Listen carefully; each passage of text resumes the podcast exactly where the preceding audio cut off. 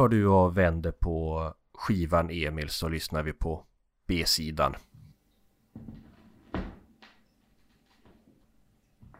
Oh, låt mig höra den en sista gång Spela hennes älsklingspodd med Peter LePaul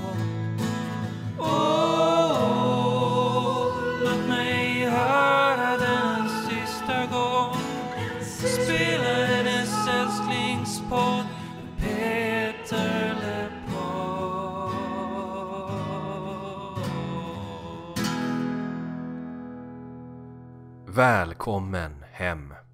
Jag heter Tony Savela eh, och eh, tidigare så har jag hållit på och haft någon sån här gimmick att jag ska dra någon ordvits i början av varje avsnitt. Jag tror den tiden är förbi Emil, jag kommer inte på fler ordvitsar. Var det din fästmö som sa till dig att sluta? Han sa nu får, du får välja Tony, mig eller ordvitsarna. Jag har aldrig varit mycket för ordvitsar, vill jag bara säga. Så jag, jag, jag, jag tycker det är skönt så in i helvete att du slutar. I vilket fall som helst, jag heter då som sagt Tony Savela och mitt emot mig sitter då. Emil! Och eh, det här är, avsnittet är en fortsättning på förra veckans avsnitt om Det finns inget bättre. Peter Lemarks album från 92. I det avsnittet pratade vi om de låtarna som ligger på, på A-sidan. Och lite allmänt om Det finns inget bättre. Så det här är väl en ganska direkt fortsättning på, på det avsnittet. Så har ni inte hört förra avsnittet så kanske det är bättre att ni börjar där. Om det inte är så av någon anledning att ni hatar A-sidan och bara vill åt exempelvis låtarna Ända till september, Älskarens kors, Hittegods, Lycklig idiot eller Vrå av världen för att nämna några. Ehm, jag tänker ju spontant när jag går igenom de här titlarna på ehm, B-sidan att den är lite mer hittig till och med kanske B-sidan. Vad, vad säger du? Har du någon känsla? Finns det någon skillnad på A och Jag skulle B-sidan? nog... Ja, jag skulle nog kunna säga att sida A är mer suggestiv kanske och sida B är lite mer klassiska Lemark, det man hört lite innan. Det är lite mer konkret och dokumentärt på sina ställen än vad det var på första där det mer, vi- pratar om att man är mer inne i lite, något mer diffust, lite drömskt. Ehm, men jag kan faktiskt säga någonting som Eh, sades om den här skivan när den kom. I recensionen i pop det är den enda recensionen som finns på kritiker.se av den här skivan. Så den väger ju tungt då för medelbetyget på skivan eftersom kritiker.se tar fram ett medel. Då. Den säger att inledande Totula utspelar sig i gryningen. Peter vaknar upp, återskapar drömmen ur minnet. Sen följer 14 spår som tillsammans utgör ett sammansatt flöde av tid, en dygnsrytm. Mot slutet skymmar det och efter nattliga vals i cement återkommer morgonens första sol i de förväntansfulla elpianoackord som inledde första spåret. En ny dag, en ny lyssning. Är detta bara så här recensentrunkande för att hitta no- att skivan är någonting större än vad det är? Eller har, känner du när du lyssnar på den här skivan att den är någon så här från morgon till kväll historia? Det har jag inte tänkt på men eh, nej, det gör jag inte. Nej. Och letar man i arkiven så kan man se att eh, skivan fick eh, blandat mottagande i pressen. Även om det kanske var överhängande positivt. Göteborgs-Posten gav skivan 4 av 5 och Kvällsposten GT gav faktiskt högsta betyg 5 av 5 med rubriken det finns ingen bättre. Men eh, tidningen Arbetet, som jag då tror var Malmöbaserad, gav den endast två av fem och skriver Det finns inte många svenska artister som sitter så hopplöst fast som Peter Lemark. Eh, men jag har också hittat en annons här som jag tror är från TTLA. Ja, Trollhättetidningen alltså. Eh, och som har rubriken Årets julklapp och där står det att eh, Trollhättesonen Peter Mark kommer då till Tresta Musik som är då en skivbutik eh, legendarisk skivbutik får man väl säga i Trollhättan eh, för att signera skivor en lördag mellan 16 och 17. Undrar vart butiken låg då, om den låg där Ja, på hörnet. för jag tänkte fråga dig, var du där då med din mamma och fick en signerad skiva? Det var jag ju tyvärr inte. Jag noterade dock där på skivpriserna att eh, vinylversionen, vi kan ju säga igen då att det här var den sista, sista studioalbumet som han släppte på vinyl på många, många år, att den var så pass mycket billigare. Den kostade då 84 kronor och CDn kostade 115 kronor. Och då har jag svårt lite att se att CDn ändå, ändå så pass snabbt konkurrerade ut vinylen om det skilde liksom 40 spänn mellan formaten. Ja, men det är väl kanske därför när det tog, vad var det, ett eller två år? Vad tog det två år innan uppföljaren kom? Ja, Bok med 95 blanka- kom med Bok Ja, tre sidor. år till och med. Så kom nästa studioalbum då. Bok Ja. med blanka sidor. Då var det en annan tid, eh, kanske än här, när det kom till liksom vad folk eh, köpte för format. Men jag undrar ju vad den här sålde på vinyl, hur splitten såg ut mellan vinyl och CD, som gjorde att man sen 95 valde att helt tänka bort CD. Det var väl så marknaden tedde sig, men det finns ju artister som även i 90-talet valde att släppa kanske små upplagor men ändå höll vinylen vid liv. Neil Young och Bob Dylan lär väl ha släppt alla sina skivor på vinyl också under den här tiden och så här. Så det är ändå spännande. Där, där undrar jag lite om det, det liksom, om det bara var, var så på MNV att nu slutar vi med vinyl, vi gör inga liksom vinylmasters längre. Eller om då, en diskussion fördes och Peter var så här, ja då skiter vi i vinyl. För det går ju också att släppa en liten upplaga bara för Mm. de som audiofilerna som vill ha det. Ja, det är svårt för oss faktiskt att tänka tillbaka på en tid eh, eller ens förstå. Men du minns väl fortfarande tiden när det fanns både vinyl och CD i butik? Eller du Ja, det gör jag nog. Jag har nog svaga minnen av det. Jag minns när jag var med pappa på Skivgrossisten, en butik i Göteborg, äh, Trollhättan. Och det var där vi hade köpt våra He-Man VHS och så. Men så var det med pappa i så att han skulle köpa kanske något, något nytt släpp med Zappa eller Neil Young eller någonting. Och så vet jag att jag bara pekade på ett omslag och så jag vill ha den skivan. Och så fick jag den. Och det var Tone Norums One of a Kind från jag tror 1986. Så det var min första vinylskiva. Sen tror jag pappa råkade spilla en ölburk i den vinylbacken och märkte inte det på en månad eller någonting. Så alla skivor förstördes. Så jag fick köpa, köpa om den nu i vuxen ålder. När vi börjar gå in på Tone Norum så kanske det är dags för oss att börja gå vidare. En sak skulle jag vilja säga innan vi börjar prata om första låten på sida B, ända till september. Så finns det en video på YouTube jag tycker att man ändå borde gå in och titta på. Eh, och det är, det är Peter Lemark, kolon i MNV-studion augusti 92. Det är alltså Peter Lemark själv som har lagt upp den videon som är filmad i studion då, den MNV-studion med det skraltiga mixerbordet som vi har pratat om ett par gånger i våran podd. eh, från inspelningen av den här skivan, eh, när han spelar in Älskarens kors. Ja, det finns lite olika klipp på den. Eh, Jag tycker att det är ett väldigt spännande här, tidsdokument Mm. på hur folk klädde sig på 90-talet. Och i synnerhet Peter Lemark. Här på något sätt så ser man, han har ju börjat etablera den här looken som jag skulle vilja förknippa med 91-92 med Peter. Där han har liksom vit t-shirt, En väst. en skinnväst va? Och en vit eller svart hatt. Det var som att han bara en dag, en dag insåg att fan den här looken kan jag köra på. Ja, och eh, han nämner i sin bok där att Tony Thorén hade fuckat upp ryggen eller någonting. Så han, han fick sköta eh, producentbiten liggandes och till och med inte spela bas, utan de fick ta in en basist. Och det får man se här i, i den här videon då, att han ligger i en soffa eh, och tar det lite lugnt, Tony Thorén. Det finns ett parti där i videon också när man ser när Tony Thorén sitter på fyllan och mixar. Det tycker jag är Mm. väldigt roligt. Och eh, det är väl en sån sak som har blivit, vågar man säga, legendarisk om den här skivans tillkommelse. Är hur de satt i studion och drack eh, screwdrivers. Mm. Alltså juice blandat med några droppar av alltså bandrengöringsvätska. Sprit som var i princip läkarsprit. Och det var väl någon som hade ha- råkat handla in två liter istället för två deciliter.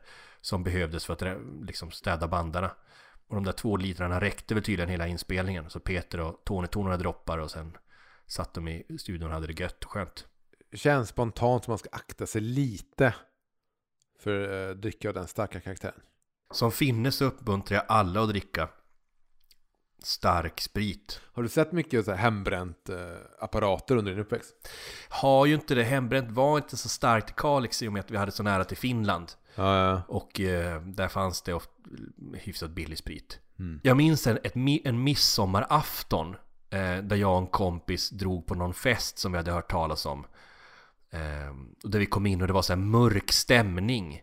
Och eh, på, kök, på ett köksbord så stod det en dunk med hembränt. och sådär ett dussin sugrör ner. Där liksom folk satt med varsitt sugrör och drack direkt ur den där lite sunkiga Det är ju, li- dunken. det är ju likställa hur Peter och Tony förde sig i MMV-studion Ja. under mixningen av den här skivan vi ska hopp- förhoppningsvis prata om här nu snart. Ja, jag tycker vi börjar. Ända till september. När jag börjar berätta om mina midsommarminnen eh, från någon sen tonår och med hembränt inblandat så var det kanske lite grann för att skjuta upp och börja behöva hugga tag i den här låten. För att det är en så pass, för mig, monumental låt att jag eh, är lite rädd för att prata om den. Jag vet inte om jag klarar av att beskriva den med ord. Jag skulle säga att det här är för mig kandidaten till kanske Peters bästa låt. Mm. Och be mig rada upp de fem bästa svenska låtarna. Mm. De låtarna i alla fall som har skrivits på svenska. Och jag kanske nominerar denna till en av dem. Jag tror inte det är en så unik åsikt. För det är väl en av hans älskade låtar. Och Peter själv säger om låten att ända till september blev till en sång om uppbrott. Ett farväl till den lilla småstaden och dess inskränkta tankebanor. Du vet, du måste härifrån. Eh, jag kopplar den ihop med du vet, Drivved, lite Willie John, det är de här Trollhätte-skildringarna. Absolut. Eh, man är där, det är konkret, man vet om att Peter hämtar från sitt eget liv till låten. Eh, när han sitter där på kanaltorget som var nära där han bodde som barn, men också nära där Garvaregatan 4B ligger. Där han hade sin dam i den här sängen eh, med sängstolpar av brons. Jag ser absolut den här låten som att den kommer från samma källa som Little Willie John eller kanske Drivved. Eh, Den här gången så är det det vi pratade, vi pratade om i förra avsnittet om hur den här låten, hur den här skivan är lite mer dunkel och svårtydlig och inte lika, lika uppenbart kommer från Peters liv. Och här så på något sätt känns det som att han målar upp en sorts film med två stycken karaktärer som kanske inte riktigt ehm, som inte riktigt kan bena ut på samma sätt när vi har pratat om vad tidigare inspirationer kommer ifrån. Men ehm, den känns så uppenbart Peter Lemark. Den känns så uppenbart de här Men det Trollhätte-berättelserna. ja, det är en del i de här de episka Trollhätte-låtarna han har gjort ihop med, ja, som vi nämnt, Drivved, Little John. Men det här han säger att den blir en låt om uppbrott, absolut. Och för mig så här är är det absolut en låt om att lämna småstaden. Men för mig i första hand vad låten handlar om så frågar jag, har Peter eller någon annan svensk fångat känslan av passionerad ungdomskärlek bättre än så här? Alltså den här rusiga kärleken. Det är vad, den här låten för mig handlar om. Den där kärleken då du känner att du vill risk- riskera allt. Offra allt. Och du kanske till och med tror på dig själv när du säger att det kommer kännas så här för evigt. Och vem vet, det kanske bara räcker till, till september. Men den där från tårna, genom magen. Känslan av, av passionerad ungdomskärlek. Och jag vet inte om det är så att den här låten handlar om något som blev en livslång kärlek. Eller om det är en, en kortvarig ungdomskärlek. För det, det liksom, själva frågan är vad, är egent, vad, vad innebär det egentligen att älska någon till september? Är det livslång kärlek som räcker till livets höst? Eller är det kärlekens svar på en sommarkatt? Alltså att kärleken svalnar efter en härlig sommar. Och när, när hösten kommer så man att det kanske inte var mitt livs kärlek. Vad, vad tror du? Hmm. Ja, det finns ju någonting i, i det här med livets höst, men eh, nej, jag har väl alltid tolkat det som eh, den där första kärleken som är så jävla stark, men ändå alltid någon gång kommer ta slut. Och han återvänder ju till hösten och september i flera låtar, och det, det är som att det blir en brytpunkt där till september. Där allting innan september, då är det augusti och det är kräftskivor som är så bra och det finns månar som hänger. Och sen när september kommer, det är då hösten kommer, det är kalla, det är då kärleken eh, surnar och försvinner, det är då en måne hänger kvar fast man inte önskar det. Men och sen i sista versen så tycker jag det är rätt tydligt att det är en kärlek som inte har hållit eftersom där han sjunger då Hon har aldrig skänkt dig saker, inga foton, ingen vänskapsring. Men om bara minnet av hennes ögon finns kvar saknar du ingenting. Så helt klart tolkar jag det som en låt om den stora kärleken men som man av någon jävla anledning inte kunde, kunde hålla vid. Jag tror inte nödvändigtvis att det behöver vara en kärlek som... Jag tror ju inte på konceptet att man är menad för någon, att man har en själsfrände. Men jag kan, jag kan givetvis tro på stor kärlek.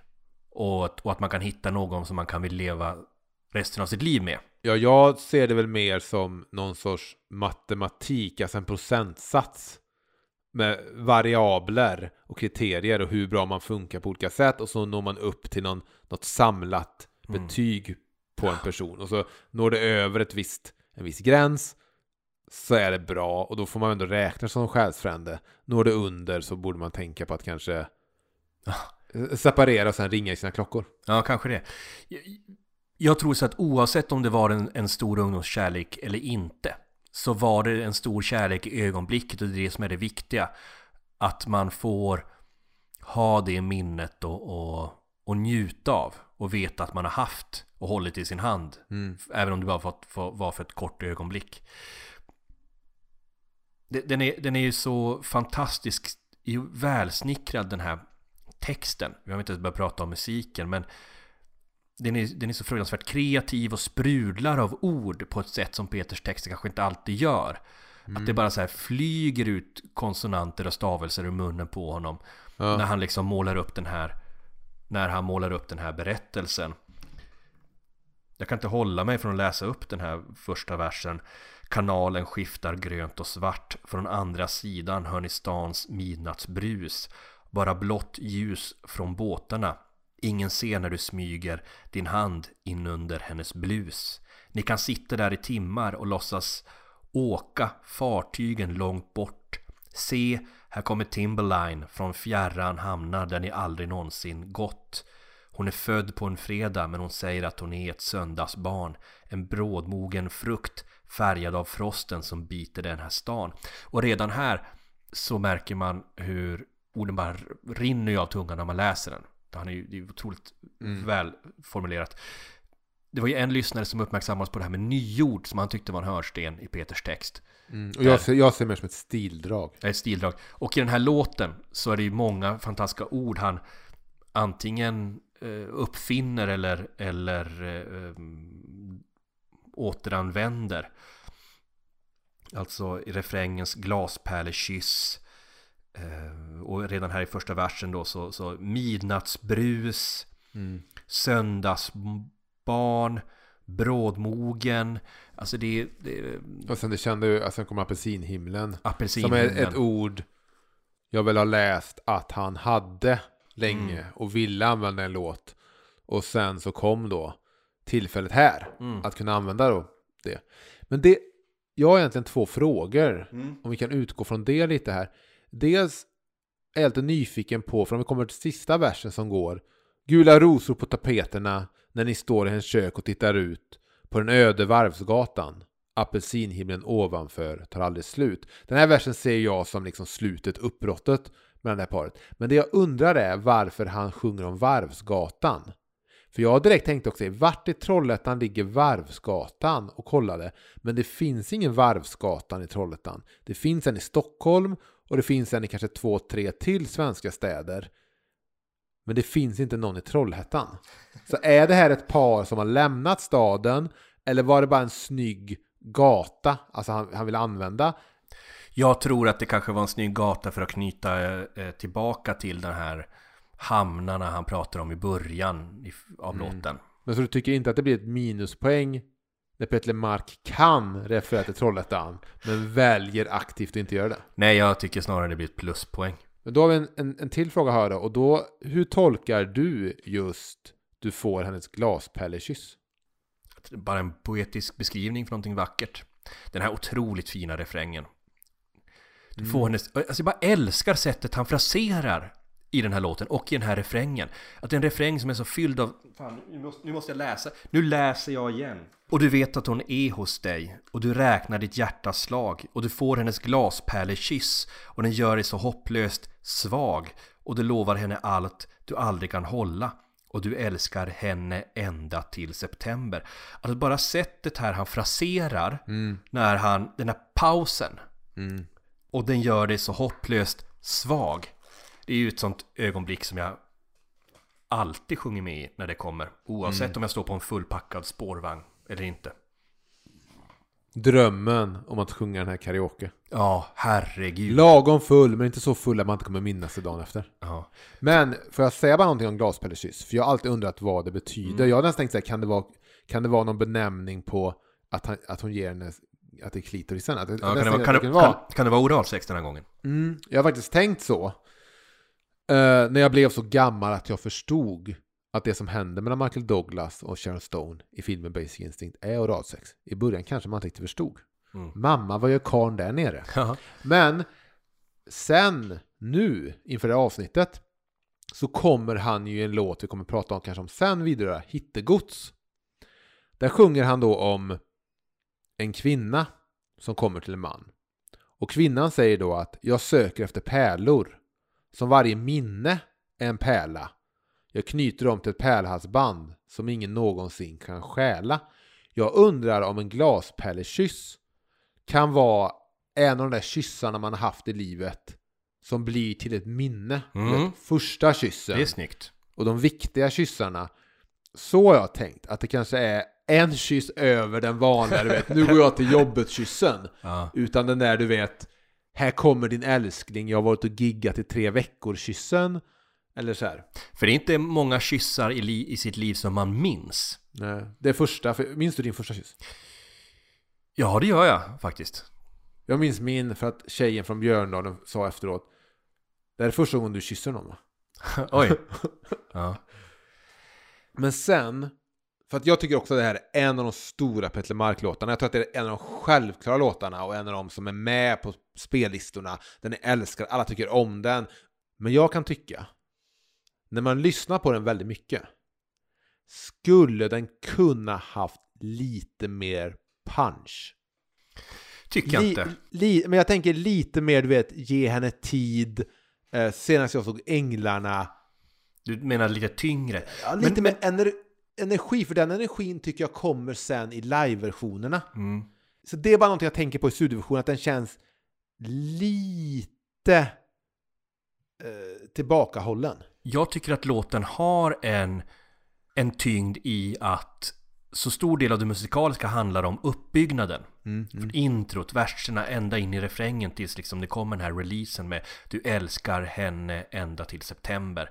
Att, att den bygger upp liksom en förväntning av, av liksom, den bygger upp med, med trummor och med sättet han fraserar och bygger upp mot en liksom final. Och att när den väl kommer den där finalen i, i refrängen så, så blir det liksom, han, han droppar bitet, han liksom ger oss den där utlösningen råkar jag säga, eh, som han har liksom jobbat upp mot. Eh, och han gör ju också samma sak i den här, den här bryggan som jag tycker kanske är låtens absoluta höjdpunkt. Ja, ja. Det är många, många, många, många månader dit. Och så börjar han om igen. Eh, så jag tycker att det finns en punch där och jag tror att om man hade gjort den tyngre, hårdrocksgitarrerna som du vill Mm. Men ha inte där. tyngre, det är någonting, jag tänker bara mer energi på något sätt. Ja. Jag menar inte att John Norum, Tone Norums bror, ska komma in och lägga några så gitarrsolon. Ja. Det är inte det jag riktigt pratar om. Nej, jag fattar. Men Men visst, eh, absolut, live, i liveversionen ska den här låten växa ännu mera, har man ju hört. Men där också så tycker jag att det drar de ju ännu mera ut på introt och bygger upp den där förväntningen ännu mer. Mm. Ja, den startade ju eh, början av, av den 93-turnén. Mm. Så var det här startlåten. Och eh, återigen, Sara Edin med sin fiol, herregud. Hon sätter prägel på den här skivan. Alltså den där eh, fiolen i den här liksom låten är ju, den är ju vacker. Den liksom dansar ju runt i öronen. Och liksom lägger någon extra lager av liksom mystik till liksom låtens eh, sound.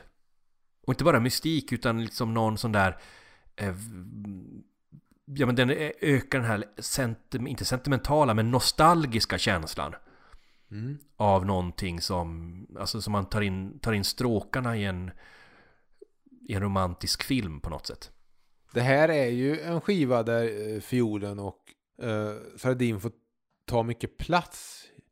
Nu ställer jag en fråga som du kan inte ha svar på för jag själv har inte men återvände hon på Bok med blanka sidor? Eller var det här skivan som skulle ha fiolsoundet och sen gick man vidare? jag, tr- jag vet inte om hon är med på nästa Jag kommer Ja, inte ihåg se. det nu försöker komma ihåg att eh, Ja eh, På rak arm kan jag inte hon minnas tar ju stor plats på turnén. Ja det gör hon ju Gör du? Eh, Som man kan höra sen på Buenos Aires. Jag kan inte minnas något fiol på Bok med Blanka men eh, nu, har, nu, är nu, har, nu är det den här låten jag har lyssnat intensivt på senaste månaden. Går vi vidare till en annan låt där också fiolen eh, Sara Edins magiska fiol tillför mycket till Älskarens kors. Mm. Förutom en ruskigt trevlig melodi så tycker jag att bildspråket här är väldigt intressant. Mm. Här blandar Peter Lemark tandkrämstubspråken med ett nästan religiöst tema.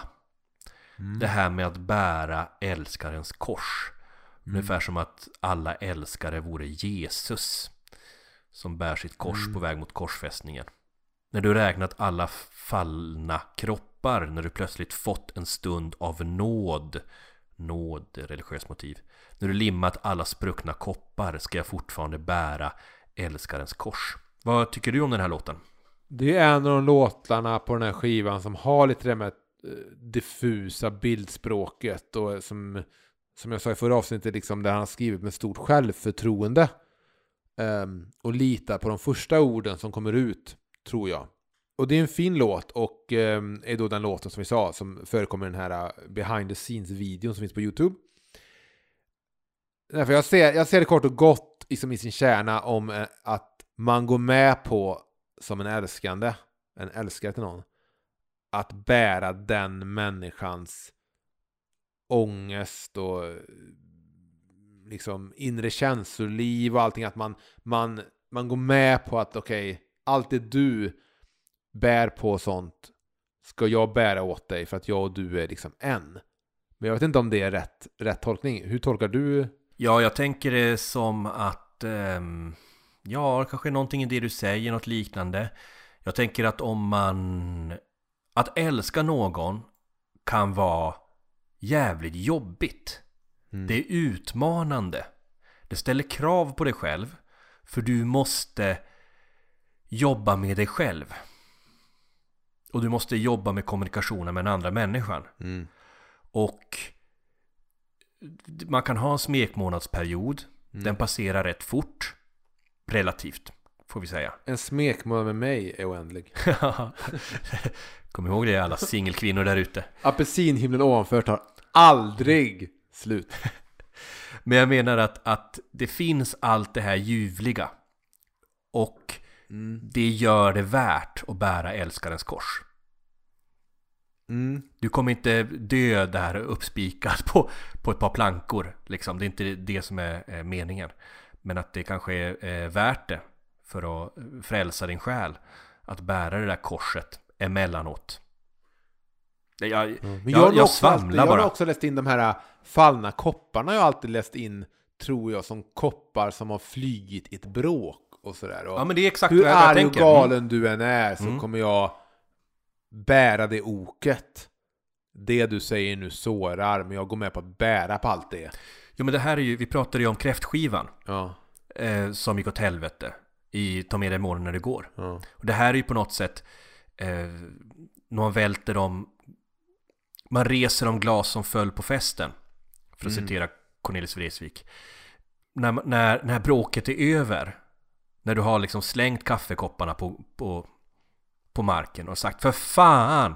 Nu orkar inte jag med det här längre eh, Så kan man liksom kyssas och bli vänner igen eh, Mm. och limma, limma alla spruckna koppar. Ja, om man inte då istället lämnar den där månen hängande Mm. och aldrig återvänder. Och det här skulle jag också återigen säga en, en, em, country-låt skulle jag säga det. Och jävligt trevlig, jävligt trevlig melodi. Fan vilka, vilka bra melodier han har på den här Mm. skivan. Och jag tycker det är skönt att den inte handlade om så här oralsex eller att det var något sådär Ja men älskarens kors, det betyder ju egentligen du vet en snabbis i, i hissen på väg upp till lägenheten. Ja. Jaha, var det så? Jag trodde det var någonting om att bära ett kors Ja. för någon.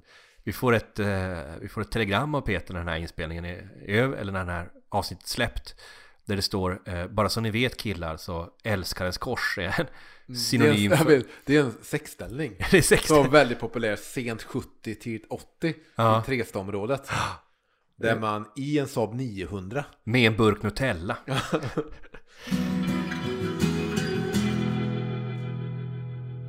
Vi hittar då en låt som heter Hittegods. Lite kul att han återanvänder en titel från Eh, hans första samlingsskiva som då hette Hittegods och kom väl samma år. Och kände han väl att det där var jävligt bra. Det där vill jag även eh, att en låt ska heta. Men han säger i sin bok då att han inte minns att han ens har skrivit låten. Men att det är en existentiell nattsång. En surrealistisk ordmålning med en och annan insiktsfull rad. Gott nog så.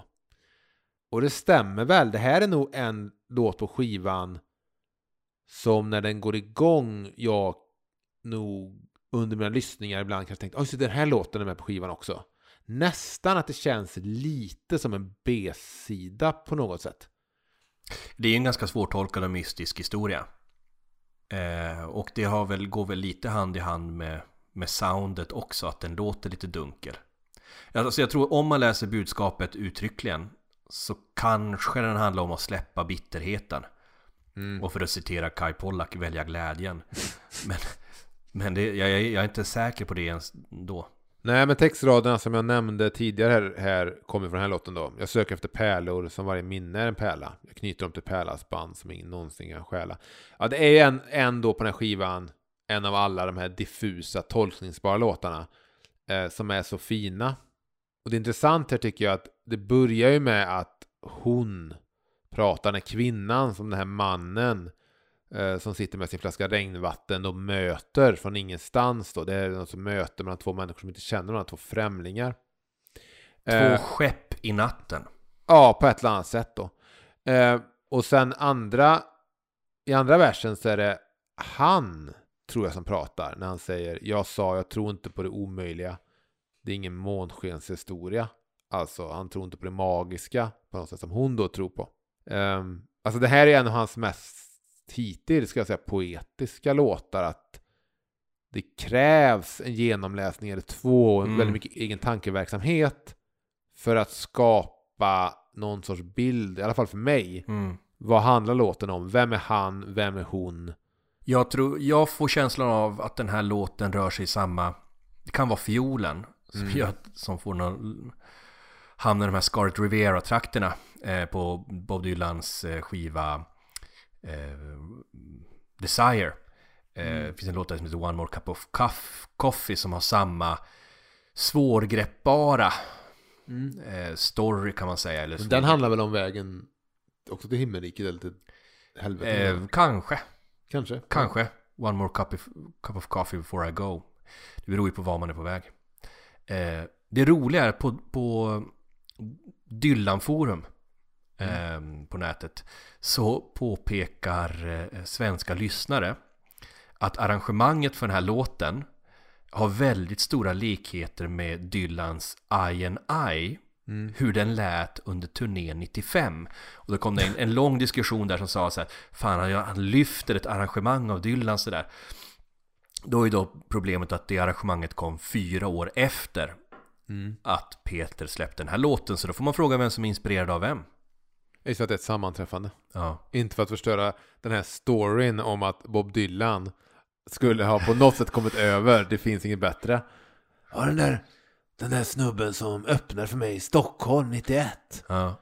Skicka hit hans nya skiva. Jag, jag tror också det bara är en slump. Men när man lyssnar på den, eh, det finns på YouTube finns det en I and I upptagning, bootleg eh, från 95-turnén från Oslo tror jag. Och då är det faktiskt där, fan de låter väldigt lika varandra. Har Peter ett case? Jag tror inte det. Och jag tror att skulle det, skulle det vara så att han har ett case så går det nog jämnt ut. kommer mer Dylan-referenser snart här. Håll i hatten. På tal om hattar, eh, det är mycket hattar på den här skivan. Mm, jag Och- tänkte på det, att det här, är, det här är nog första skivan där han uppmärksammar sig själv som Ja, jag är artisten som bär hatt. Han har börjat identifiera sig som hattbärare. Precis, han beskriver här någon sorts den här personan som väl på ett annat sätt har valt då. Den hattbärande. Jag läste en eh, eh, artikel i DN från den här tiden från Ja, det var nog från eh, Det var från Grammisgalan något år här. Och då är det en rad med i någons, om det är krönika eller vad det är, om Grammisgalan. Då är det en rad med om Peter som i princip är och Peter Lemark hade för kvällen valt en galonhatt. Eller något sånt där. Ehm, Såklart. det var nog under, precis, det kan varit kanske 92 eller någonting då när han, när han var ute med den här skivan. Men så Peter var väl artisten med hatten under den här tiden. Det, ja, eh, det finns en artikel från 1990 i från ehm, eh, jag tror det här är DN. Eh, Ska jag läsa lite grann från den? Den heter, Mm. rubriken är Karl för sin hatt. Mm. Och är skriven av Lars Lindström. Så här börjar den. Det vilar något magiskt över hattar. Inte bara för att det går att trolla fram kaniner ur dem. För Peter Lemark är, de skillnaden mellan liv och död. Det må låta dramatiskt men faktum är att i samma ögonblick som Peter Lemark började använda hatt vändes en tydande karriär till succé. Och sen så pratar de om hela den här, du vet, eh, när han släppte vita skivan och eh, eh, efter att ha spelat in fyra LP som såldes i löjligt små upplagor var Peter Lemark övertygad om att hans artistkarriär, precis som hans hårväxt på huvudet, skulle dö ut. Citat Peter. Jag kände att jag hade nått en slutpunkt. Jag kunde inte fortsätta att låtsas. Och jag tänker att nu struntar jag i hur det går. Nu gör jag en platta som jag känner för och kan vara stolt över när allt är över. Samtidigt börjar han använda hatt. Citat Peter. Det var av fåfänga förstås, erkänner han och stryker sig över huvudet. Det Slutcitat. stämmer ju inte riktigt. Nej, men det vill Lars Lindström få det till. För hatten kommer först, jag bara säga, 90-turnén väl? Ja, men den här precis... Eller kan den ha kommit redan 88 Ja, det kan, Men ja. 90 hade han ju sin hatt med någon så här fjäder i. Mm. Det här är i alla fall vad han hävdar 90. Ja. Han skriver så här. ehm, eh, Nästa platta närmare gränsen blev också guldskiva och har nu sålts i 60 000 exemplar. Det fick till följd att Peter Lemark skämtsamt talar om de fyra första skivorna som sin pre-hatt-period. Eh, jo, det hör, citat, jo, det hörs väldigt tydligt i soundet. Två av dem har det, har det, tre inte. Om du lyssnar noga, det hörs på vänster och höger sida om du vänder lurarna. Om du spelar skivan baklänges kommer det växa ut en hatt på dig. Och sen så tar de också upp att Tony Thorén också är hattbärare. Och det här är alltså en ganska lång artikel som handlar alltså om att Peter Lemark är tunnhårig och det här publicerar man alltså i en svensk tidning. Den avslutar den här artikeln med Så hör vi Anders Glenmarks Hon har blommor i sitt hår på radion och Peter Lemark fäller den lämpliga slutrepliken Tänk om man hade haft något hår att ha blommor i. Det här var så på den tiden man kände att ja, men en helsida i DN om att en artist är tunnhårig. Vi kör på det. Det är en sån här sak man aldrig ska säga eh, eftersom att det kommer förmodligen Gud kommer straffa en men jag som har ett sånt yvigt Fantastiskt hårfäste. Ja, verkligen. Så eh, har jag aldrig kunnat relatera till det här med tunnhårighet. Men jag förstår att det är ett ok att bära. Älskarens kors, så att säga. Eh, jag vill bara säga någonting när du pratar om den där eh, lilla eh, kåseriet, eller vad man ska kalla det. Mm. Så har jag även här ett citat från eh, eh, tidningen Slits. Från eh, 87, då när det var en musiktidning. Eh, med tanke Och, och på för de som är yngre så alltså Slits var en musiktidning. Sen blev det en så kallad herrtidning med tjejer som vek ut sig. Mm. Nu har ju den inte funnits på 10 år så det kanske inte är liksom eh, alla så här 17-åriga killar som lyssnar på den här podden. Ja, för, för, för att lära sig mer om kärleken. Vet, de har inte haft eh, de här slits-posters på väggarna och sånt som Ja. kanske vår generation många hade. Men där finns ett citat där de pratar om den här vi- videon till Håll om mig. Som ju eh, ja, som var en hitsingel för Peter, hans första. Eh, det står då i Slits från 1987. Inte fullt lika nöjd var heller Peter Lemark efter inspelningen av succén Håll om mig. Bandet tyckte att videon blev lite stel. Och här kommer nu. Bandets basist Tony Thorén från Eldkvarn hade andra problem. Citat. Jag skulle ha tagit hatten. det finns ju ingen människa som har, tycker så, så skön stil som Tony Thorén i Håll om mig-videon, tycker jag. Eh, nej, men eh, kan du ändå förstå honom när han säger att han borde haft på sig hatt i videon? Jag tycker eh, att han ska vara stolt över att han inte hade det. Då går vi på nästa sång på B-sidan som alltså är Lycklig Idiot. Vad jag skulle vilja kalla skivans mest hittiga låt. Ja. Jo, Alltså- helt, helt klart. Bara i och med hur oerhört refrängstark den är. Mm. Det enda jag har om den här låten egentligen, kommer in lite kuriosa här, är att när eh, Peter skulle på turné 2007 där igen, efter 14 år utan att turnera, skulle han ut igen. Då, när han funderar på att eh, stoppa in den här i låtlistan, som han- väl sen gjorde, så tyckte Monica att det var lite onödigt Jaha. att ha med den här låten på setlisten. För att, Jag vet inte mer än att hon tyckte att det var onödigt. ja, jag tror att Monica har haft oerhört många grejer som hon har ehm, många, många kloka beslut hon har hjälpt Peter att ta.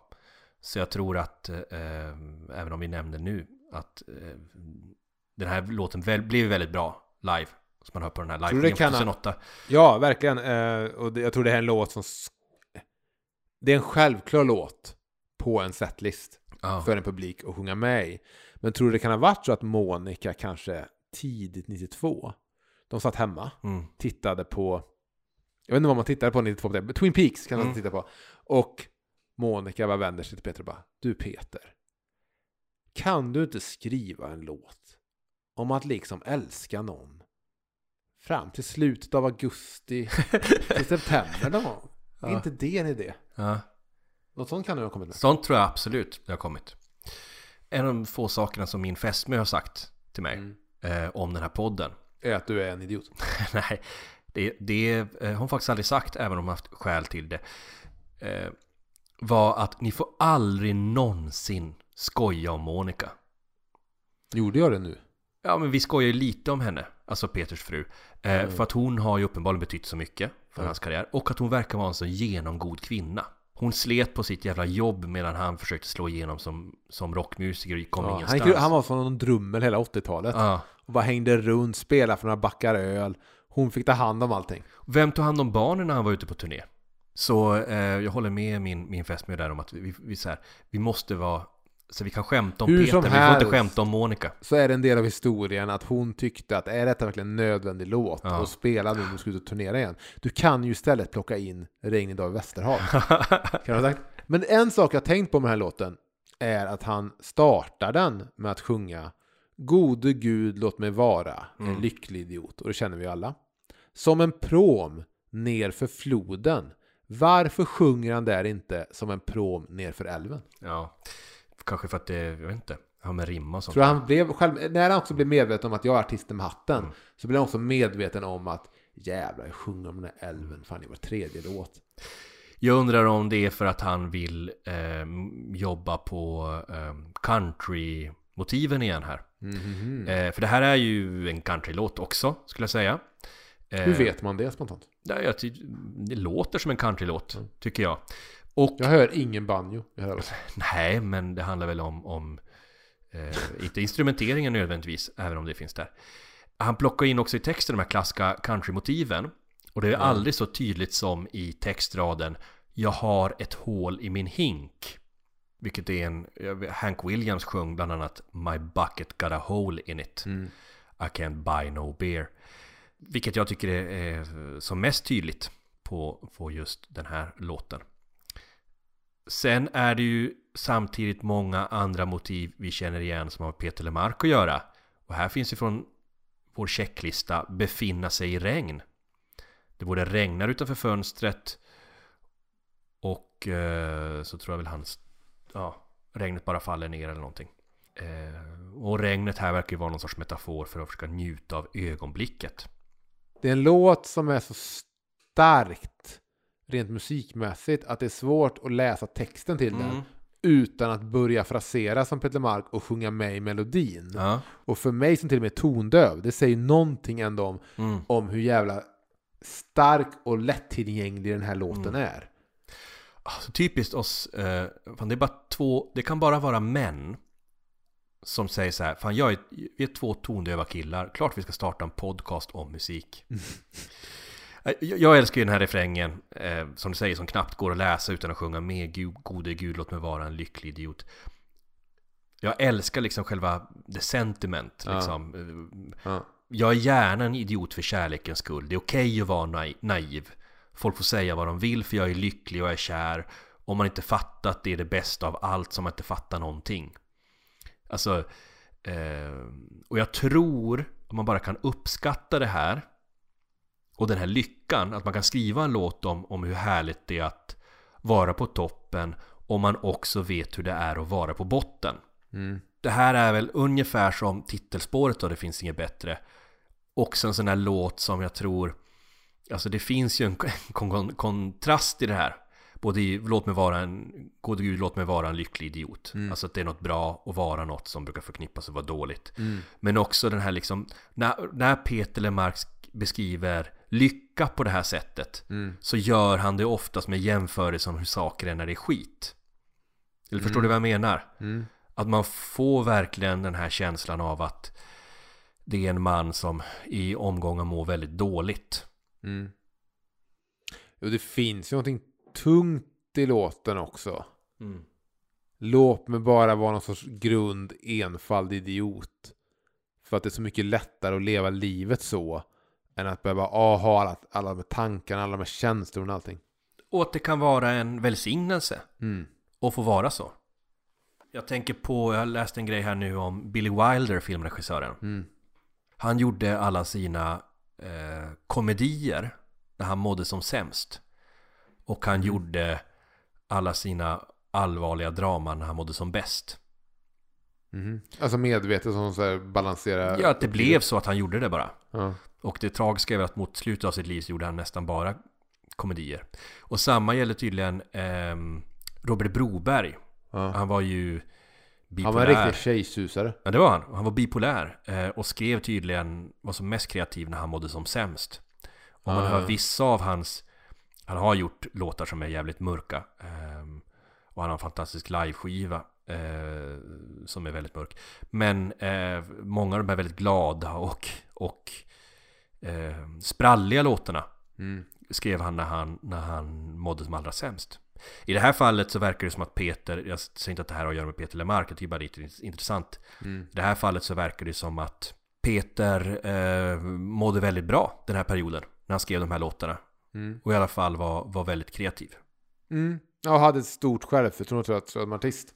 Även om han väl alltid säkert hade ångest och kände att eh, när som helst kommer det gå åt helvete och det kanske är dags ändå att titta liksom efter om det finns något jobb på ICA. Mm. Sådär. Så här tror jag ändå han börjar känna så här att men jag vet ändå lite vad jag gör och det jag gör uppskattas. Brasklapp, nu pratar vi bara om vad vi... Vår uppfattning. Det är när vi läser Hundra sånger-boken och, och Mm. du vet Gör annan research. Eh, vi vet ju givetvis inte hur, hur han mådde när... Ja, för du sa någonting om att du hade fått ut nationalanteckningar från, från dina källor på uh, SÖS. ja, som jag tänkte läsa här nu. Ska vi gå vidare på en annan väldigt glad och lycklig låt? Ja, då kommer vi till Vrå av världen. En låt som Peter skrev för Sven-Ingvars. Men det som den här recensionen i tidningen Pop säger, jag tror inte det här historien är riktigt samma i, hans, i Peters bok, är att Tony Thorén sa att den här låten får du inte ge bort. Jag vet inte om det är exakt så det Mm. formuleras av Peter själv i boken, men i alla fall i recensionen så är det så att det är Tony Thorén som stoppar Peter och det här är också en låt där Monica tycker att det är dansbandsskit och att han inte Alltså jag skämmer ögonen ut mig om du, om du, lägger, om du har med det på skivan. Jag kan förstå vad hon menar, det är ju en väldigt, väldigt solig refräng. Samtidigt tycker jag inte, alltså jag har skrivit här att jag tycker att det här är en sången de spelar när filmen är slutlåt som har hamnat där. Den skulle även passa på den skivan. Jag tycker på ett sätt lite att den här är lite udda för skivan. För att vi är tillbaka i den där väldigt konkreta Peter Lemark. Och det här är ju egentligen en omskrivning av en låt som heter Regn dag i Västerhav. Jag tänkte säga, när ska du nämna Regn en dag i Västerhav? För att det är till och med, eh, vissa textrader är väl till och med nästan likadana. Ja, och, här, och här, Emil, får du ju din regnig dag vid Västerhav på skiva. Du har ju, du har ju tidens, tidigare sörjt att den inte hamnar på vita skivan. Och nu istället på Det finns inget bättre så lägger han en låt som i princip handlar om samma sak. Som till och med återigen snackar om fiska, fiska med garn. Ja, han är i alla fall liksom i samma minnen och rör för att skriva ihop låten. För det är, det är supen på farstukvisten som han här har förtjänat. Det här är garnet som han lägger ut och som han gör i Regnebad. Så det är nästan lite som att han, han, han likt hur han plockade från Rik i regnet till Det finns inget bättre. Känns som att han är där och så här plockar. Jag plockar från den låten som ändå ingen riktigt brydde sig om där hösten 86. Ehm, Och det får man väl göra, men jag tycker att den här låten är lite udda på skivan just bara för att den är så. Vi är tillbaka i det här väldigt dokumentärt, eh, dokumentärt faktiska som jag tycker hörde sången de spelar väldigt mycket till. Jag tycker man hör att Peter sjunger med ett brett leende. Har du tänkt på det? Mm. Man har ju ett gäng sådana låtar där man, man ser leendet. Mm. Vrå av världen. Man hör ju liksom Han lägger till en spe- speciell röst i, i vissa låtar. Och det här är då en av dem. Eh, Ton Thorén sitter där eh, vid mixerbordet och Peter använder den här lyckliga rösten. På den här låten tycker jag ska använda den lyckliga rösten. sen sist, sista versen kommer lite sex här så nu börjar Emil rodna. Eh, och när hon har hängt sina trosor på strecket och svurit att aldrig någonsin gå ska vi öppna vårt billiga vin och hon ska få en kyss att bygga drömmen på. Jag är för eh, naiv för att tolka det som någonting som sex att göra. Det väl mer det här med att hänga trosorna på, på strecket. Men det jag tänkte mest på var det här med billigt vin. Ja. Det känns som att Peter inte var någon stor vinkonnässör på 90-talet. Utan jag tror att han, han gillade liksom billigt och ganska dåligt vin. Idag så tror jag säkert Peter Lemark är en sån som åker på vinprovningar. Han har nog varit på ett par sådana här eh, precis vinprovningar. Han har varit nere i södra Frankrike och hängt runt och kanske själv trampat vin på något mm. ställe. Och... Jag tror Peter är väldigt förtjust i typ österrikiska viner. Han vet att, Att de han är har lite, hittat en nisch eller? han vet att de är lite underskattade. På grund Ja, av den här också han, skandalen på jag tror också 80-talet. han någon gång kanske har sagt typ Ja, och så klagar folk på Leif GWs vin, men jag tycker det är helt okej. Ja. Men jag, jag tror att du misstar dig för att du pratar om att han på 90-talet gillar billigt vin. Den här låten, han är tillbaka i 85-86 Okej. i den här låten. Jag tror, Mm. jag tror att det är där det billiga vinet eh, kom. Det här är innan genombrottet, den här låten utspelar sig. Så kan det ju vara. Eh, Ett bevis på det här med eh, billigt vin, Mm. eller man får säga i, eh, i mitt tycke i alla fall, inte jättegott vin. Mm. Vi fick ju lösningen på gåtan var Jakobs kärr, Mm. som vi pratade om för två avsnitt sen, när vi pratade B-sidor. Eh, Var, var det kom ifrån. Och du hade ju hittat en dikt av Thomas Tranströmer som du läste. Mm, jag blev så jävla orolig, jag bara säga att den dikten skulle kommit efter. Ja. Precis som din Dylan-historia där med att jag bara säger nej men fan. Jag var förutsatt att det var en äldre dikt, men tänk om den dikten skrevs efter Peters Ja. låt. Men jag tror dikten var från 60-talet. Och eh, ehm, jag hade väl någon teori om att Jakobs kärr var liksom något så poetiskt ingenmansland. Ett eh, ställe där erfarenheterna möter, eh, liksom hamnar på pappret i en låtskrivare. Det Jakobs kärr tydligen är en översättning av vinet Ja- Jacobs Creek. Så enkelt kan det vara ibland. Ja, som Peter Lemark precis hade upptäckt. Och om En vrå av världen var Peter Lemarks eh, soligaste låt så kommer vi på Vad är du rädd för? In på det som kan vara Peters mörkaste. Mm. Den, jag tycker den går... Den tillhör samma skola som uh, Fri Lejd.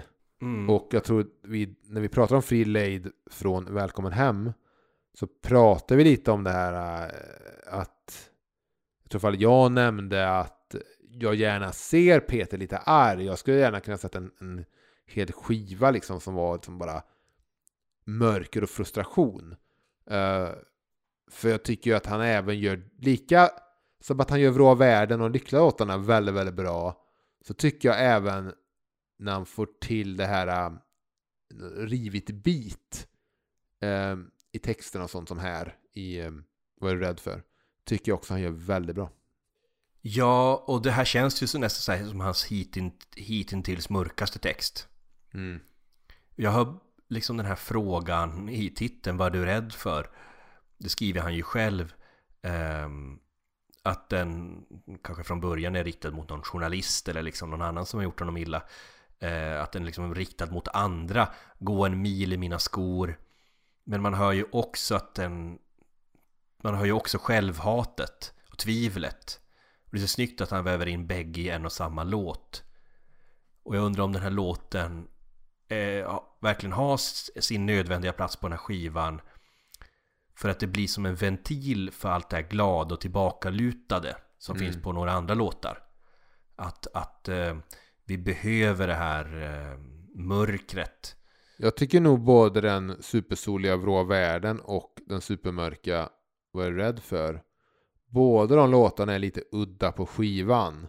Och jag skulle i, när jag är som mest anal, känna att de på ett sätt inte hör ihop med de övriga i den här homogena idén om ett album som jag Mm. tycker om. Men han, han pratar också om det, det här med att det kanske var riktat mot en journalist från början, men sen i efterhand, som han skriver då, eh, förnäm jag att den snarare var adresserad till mig själv. Refrängens mantra gjorde den till en styrkelåt, någonting att hämta kraft ur. Så det finns ju ändå någonting som positivt i Mm. liksom frustrationen och ilskan i den. Sen säger han också då, det här är ju någonting som är, ger vatten på din kvarn. Jag hör mycket Dylans Oh Mercy i både y- uttryck och frasering. Ja, och det var ju här då Han sa ju att det kan ju kommit Inspirationen kan ju kommit eftersom han var förband till Dylan Mm. 91, året innan I- Absolut, det här låter väldigt mycket som eh, en låt på Oh Mercy som heter What Was It You Wanted Mm. eh, Jag tycker själv att Peters lån blir ganska milt När Mm. man hör jämför med en låt som Eldkvarn gjorde eh, Som Plura skrev Som heter Tempel av alkohol För att eh, Peter kan man säga, han blir inspirerad Ja. eh, Plura, han stal Han Ja. liksom han, nå- han gjorde en karbonkopia kan man säga Om vi någon gång får chans att prata om limbo så kan vi återkomma med tre kanske när det nästan börjar kännas bli Dylan-pastisch Ja. av det. Jag har för övrigt eh, besökt huset där Dylan spelade in No Mercy I New Orleans Jag har besökt Rocky-statyn i Philadelphia. mm. Du vet Sylvester Stallone-karaktären. Ja, det är faktiskt eh, också coolt Men Får jag bara läsa en av verserna som ändå bara...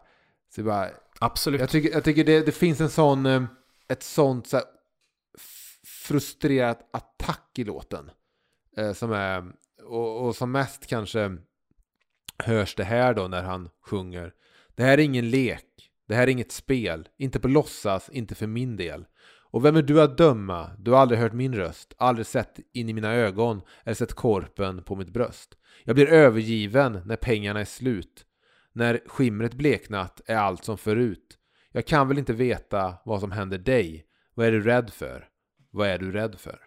Det är roligt när du läser det att, att man, man nästan inte Även om det rimmar och sådär Mm. och, och har en, ett visst versmått Så när du läser det så kan det låta som någonting du faktiskt säger till någon på fyllan Det är det, jag känner, det är det jag känner just när det kommer i låten. Och nu, att det lät så nu, så kanske det är för att jag inte har någon överhuvudtaget koll på rytmik och hur man ska läsa en låttext, eller för den delen poesi. Men när det kommer i, i låten så är det någonting, fan det här hade jag älskat att höra en arg Peter Mark sjunga live. För att det låter nästan som en improvisation, att han bara spottar ut ord. mm. Då är vi på skivans egentliga sista sång kan man säga Vals i cement Jag vet inte vad det är, Tony.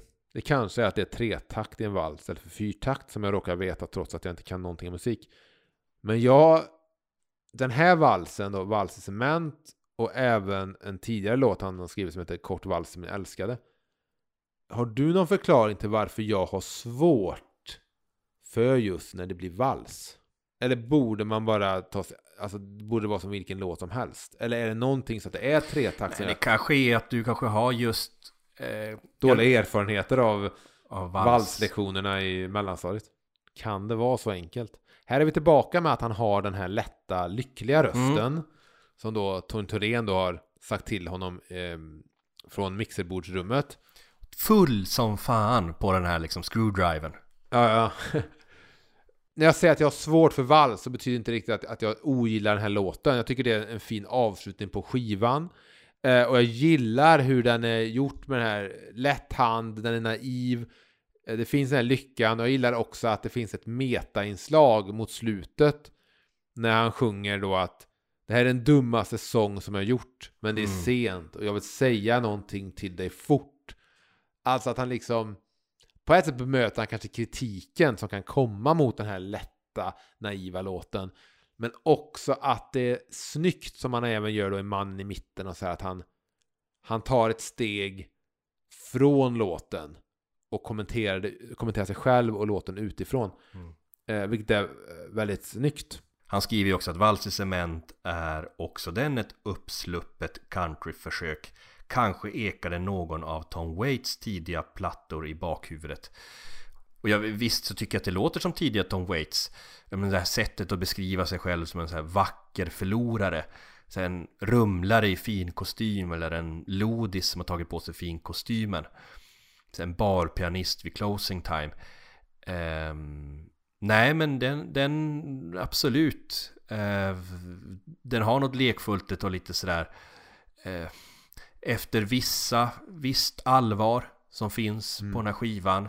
Och liksom högflygande metaforer så är det fint att ha liksom det här. Och det visar även på hans att han har humor och han vågar visa upp den lättsamma liksom, humoristiska sidan i just det här Mm. meta och även, även tidigare första versen när han sjunger du vet, du vet att jag sjunger som en smörtenor liksom han bemöter på något kritikerna och sen kommer ju då en av de här skumma textraderna i hans eh, låtskatt som är då och ser ut som falafelkungen när jag går Mm. och där har vi pratat lite innan också om eh, okej vad falafelkungen, vad är det och vad har Ja. liksom Jag misstänker att det här är första förekomsten av falafel i en svensk låttext. Mm, och jag är överraskad av, för då är detta 92. Jag åt inte falafel förrän någon gång början av 2000-talet, men det var inte så att det var, det kan ha varit 2002, 2003. Eh, jag tror inte falafeln riktigt fanns i Trollhättan innan dess. Ja, jag kan säga att falafeln hade inte kommit nog inte till Norrbotten eh, förrän, förrän jag flyttade därifrån i alla fall. Vi gjorde, vi gjorde lite research Mm. om var, eh, var kan Peter ha kommit i kontakt med falafelkungen. Och det visade sig att det fanns en falafelrestaurang Mm. Eh, på Kungshallen nära Hötorget som hette Mm. Falafelkungen. Och där bör han ju alltså ha fått namnet ifrån. Mm. Eh, Falafelkungen var tydligen också namnet på den första falafelrestaurang som öppnades i Sverige. Som tydligen gjordes det i Lund, I Lund, 19, ja. 1985. Och första gången jag åt falafel var på Falafelkungen som var en vagn på Grönstadstorget i Göteborg och sen flyttade ner i en källare. Mm.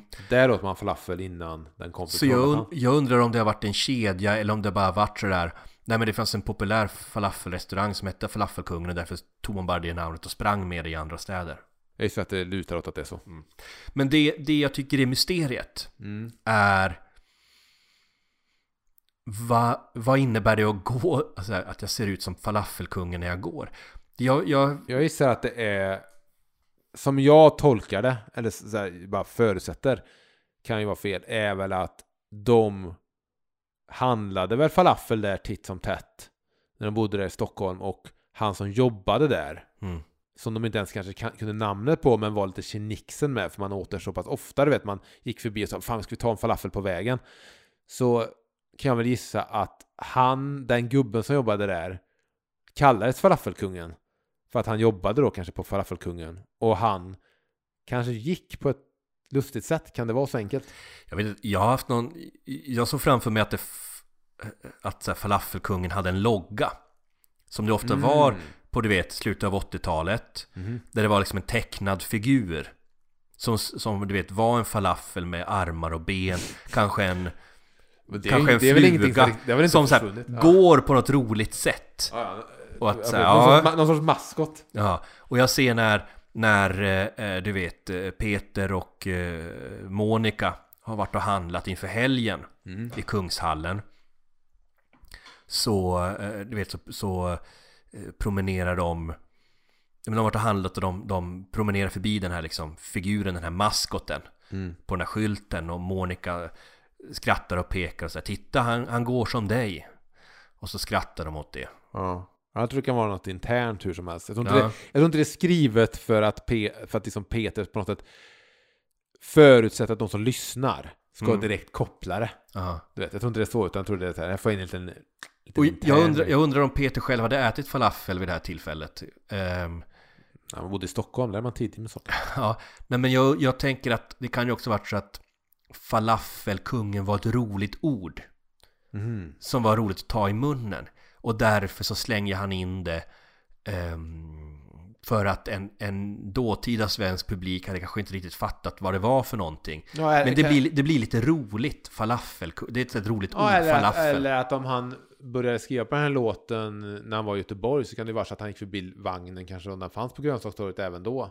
Och han bara mindes det där namnet och där, falafel, vad fan är det? Mm. Och så hade han kvar namnet. Men vad, vad åt ni då? För vi åt ju när, på tre luckor som var gatuköket som låg på Drottningtorget, du vet. Där åt jag Där. ofta falafelrullen på väg hem från krogen när jag pluggade i Trollhättan. Mm. Men när jag i gymnasieålder gick förbi där och det här Drottningtorget är ju då ett torg som kommer återkomma i en låt sen som heter eh, Du och jag mot världen. Då minns jag att vi, när, när folk köpte då kebabrulle som hade kommit så köpte vi som var vegetarianer då, vi köpte stripsrulle. Mm. Alltså det var istället för, istället för kebab så var det pommes i. Och detta måste ju ha varit innan då falafeln kom. Att vi valde det, för det var det som fanns för vegetarianer. Så ja, vi kan ersätta kebaben med typ pommes. Vad åt du då i Kalix om inte Men jag blev vegetarian först efter att jag flyttat från Kalix. alala? För att jag, jag var uppväxt i liksom det norrländska synsättet. Var man ja. vegetarian så var man, det var liksom ett skällsord på den tiden. Ja, Sen minns jag när jag kom tillbaka, Så du bara åt en köttklubba? jag åt en köttklubba i princip. Så minns jag när jag, när jag kom tillbaka till Kalix på någon sån där hemvändarfest. Mm. Och efter krogen, eh, ännu en kväll där man har liksom precis undvikit att få stryk av någon för att man hade en gul skjorta eller något.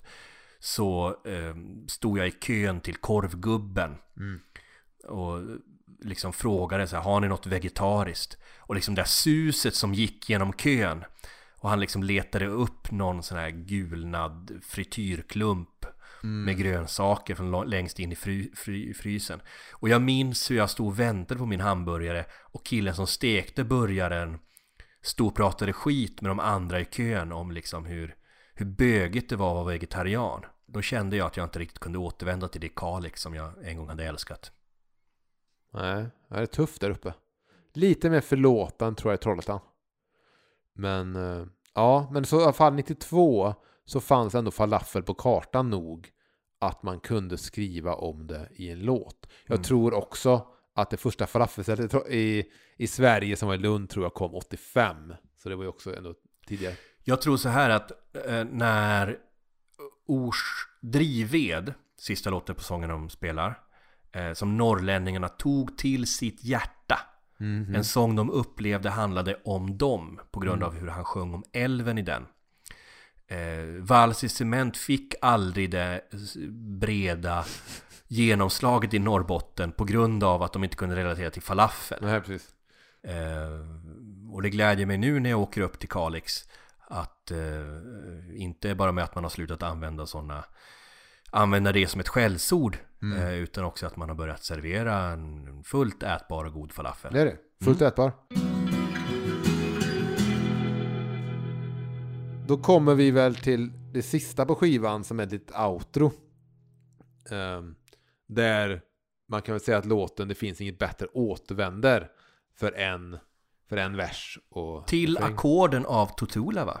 Precis, spelat på något eh, klaviaturinstrument. Jag vågar inte gissa vilket. Men jag tycker generellt att det är jävligt snyggt sådär bokända skivan eh, med outrot. Mm. Men däremot kan jag känna rent också sådär att även Vals i cement hade varit ett snyggt avslut. Mm. Så jag tycker lite att de konkurrerar med varandra. Men den är inte creditad på skivan va? Nej, Hemligt spår. Den är, den är creditad på eh, den versionen som är med i Starkare än ordboxen. Men på, på original-CDn och på vinylen så är det ett hemligt spår. Vi kommer nog i ett framtida avsnitt återvända till att prata om de låt som ligger som bonusspår på den här skivan. Hoppas jag verkligen, för det är ju starka låtar. Mm. Låtar som skulle kunna hört hemma på den här skivan. Mm. Eh, Rik i regnet, Grand Palace Hotel, Förloraren. Förloraren. Otroligt bra, starka låtar. Mm. Eh, och ehm, med det så har vi egentligen på två avsnitt klarat av att prata om Det finns inget bättre. Tycker du att vi levde upp till någon sorts kvalitet som den här skivan är värd nå upp till?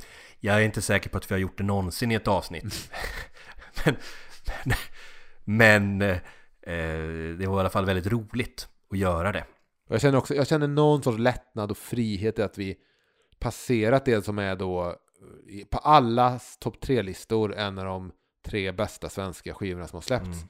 Så nu, nu finns det någon sorts, ändå, en frihet liksom i Mm. bröstet av att när vi går vidare här nu genom 90-talet. Och eh, det finns ju mycket roligt. Vi stannar upp i några avsnitt och pratar om den här perioden och kanske andra små specialavsnitt här nu innan vi går vidare på eh, Buena Sera som var nästa liveskivan som var nästa album som Peter släppte. Men eh, vad som kommer härnäst får ni, eh, får ni se. Vad tycker ni där hemma som lyssnar om den här skivan? Kommentera gärna på Facebook eller på Instagram. Och eh, vill ni mejla oss någonting så gör det på peterlepodd.gmail.com Och vårt intro och outro är gjort av den fantastiska herren som heter Kristoffer Hedberg. Och han har ett band som heter Easy October som man kan checka in på Spotify. Lite skön americana. Mm, Får, jag bara ställa en fråga? En sak vi inte... Det här är inte riktigt en, det är en countryskiva jag sagt. Skulle man kunna säga att det här var den första riktiga svenska amerikanaskivan? Du vet när du säger det att jag har inte, jag har inte ens koll på vad är soul och vad är country. Du kan inte ställa den frågan till mig. Okej. Det är då, det är då vi får ta in en expert. Ja, vi kanske får höra av oss till Kristoffer Edberg och fråga. Amerikanakungen från Trollhättan. Det är så han kallas. Det Ja. finns falafelkungar och det finns amerikanakungar. Ja. Eh, ja, kära vänner. Eh, kom ihåg när allting är som mörkast. Att eh, snart så kan du stå där och säga Allt är bra nu. Gitarrsolo.